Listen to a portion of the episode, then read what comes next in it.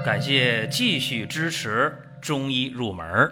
如果你想听没有营养、照本宣科的讲解，那么请绕行。中医入门是中医小白的入门神必备，让我们一起发现中医之美。下面说两个微信公众号：蒜瓣兄弟、光明远。各位在公众号里。我们继续缘分。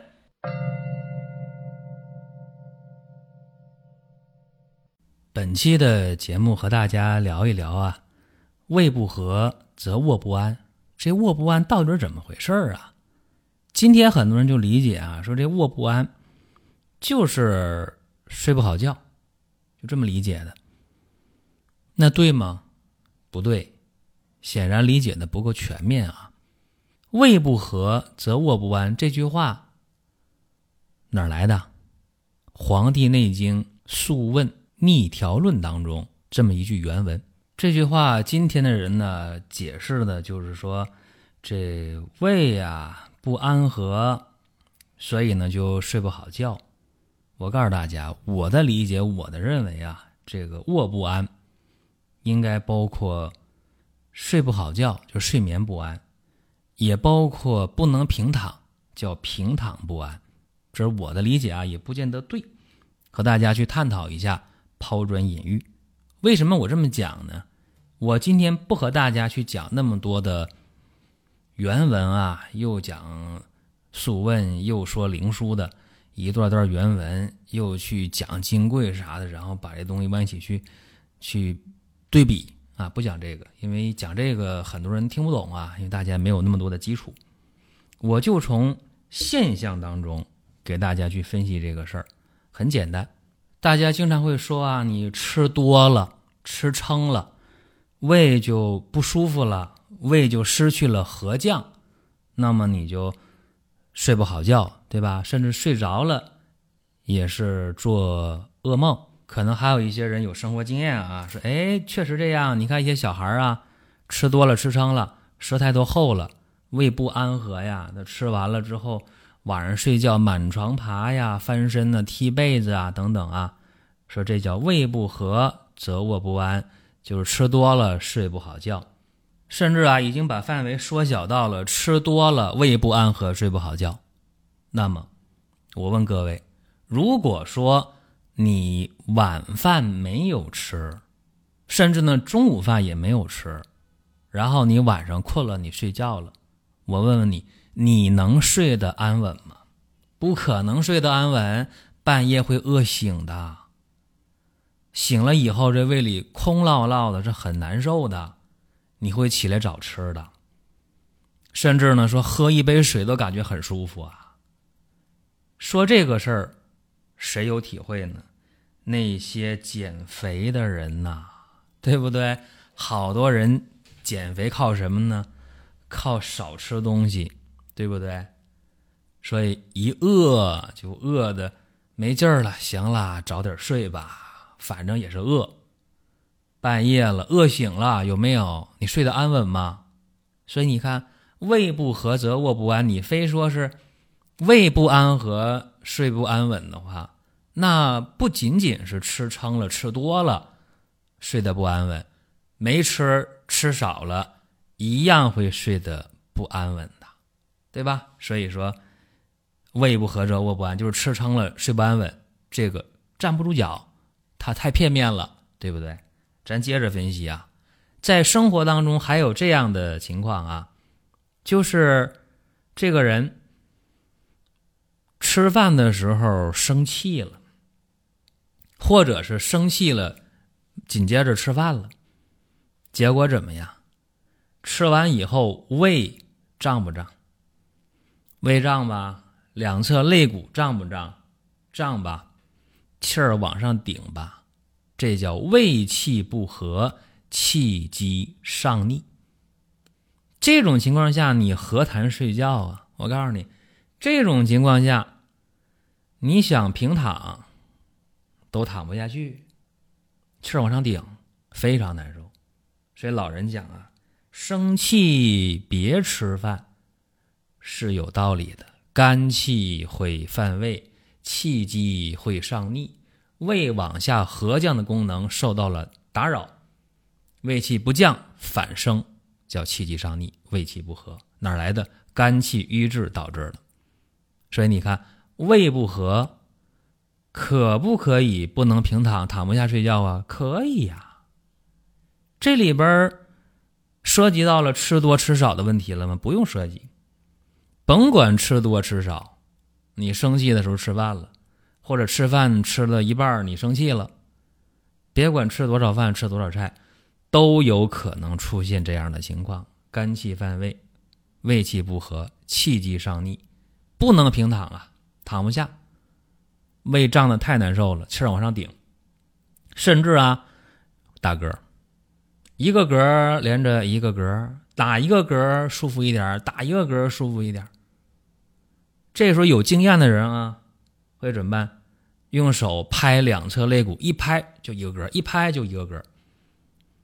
或者年轻人啊，有的脑瓜来得快的，我接触过这么一个病号，二十来岁的一小伙子，刚结婚，跟他爱人生气了，一边生气一边吃饭，吃完饭了就开始气儿往上顶，胃就胀，开始打嗝，想靠沙发坐一会儿不行，躺一会儿不行。到医院来，我说你这情况气儿排出不就好了吗？然后他非常聪明啊，从医院的售货机里边直接就买了一瓶可乐，一口气灌下去，打了一串的嗝，好了，真好了吗？没有，最起码好一半，真没问题，气儿顺了，对吧？哎，好一半。然后我就告诉他，你吃消丸就行了呗，调和肝脾的。吃上三天五天一星期就没事了，反正后来我没看见这个人就应该好了，所以你看，这又是一个胃不和则卧不安，是吧？胃气不和，气机上逆，躺不下，是吧？气儿往上顶，这还没到严重的。我告诉大家，胃不和则卧不安呢，更严重的是什么呢？胃气上逆到一定程度了，就得吐了。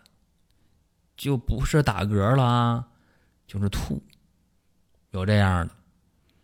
吃饭前就气儿不顺，生气了，郁闷，或者说在吃饭的过程当中生气发脾气了，怎么样？肝气上逆，横犯脾胃，结果就把吃的东西全都给吐出来了。这样的人不少啊，尤其是一些。中青年的女性，结婚以后的女性，家庭琐事啊，你说有大事没大事，小事，吵架，时间长了，这气儿就不顺，不一定哪天在吃饭的时候，又有一个话头引上来，气儿往上顶顶顶顶，两侧这肋骨胀，两侧乳房胀，啊，胃就难受，胃就胀，气儿往上顶，哇，吐了，吃的时候全都吐出来。这个病根一旦落下，如果当时治不好的话啊，没有合理的治的话，记住，他以后一旦在吃饭的时候气儿不顺就吐。那你说这种情况下，你还指望他晚上能正常睡觉啊？不可能的事儿，躺都躺不下，怎么能够睡得安稳呢？所以说，这种情况下，胃不和、胃不安和、胃不和降，食物不往下去，则卧不安。就既不能躺下，也不能睡着，麻烦吧？很麻烦，怎么办呢？从根源上解决问题，就因为那个心里那个结是什么，把它解开，这是最好的。如果真解不开的话，那就得用药。用药的话，一方面是保和丸，一方面消化丸，这两个方子可以根据症状具体化拆。如果说没有条件找医生去开方的话，根据症状加减的话，起码。这两个中成药得吃，饭后保和丸，平时消丸，这是一个起码的配合。有人问，那我吃多久？吃上之后症状减轻没有？吃一天两天的，两天三天减轻没有？减轻了有效，有效接着用呗。用多久啊？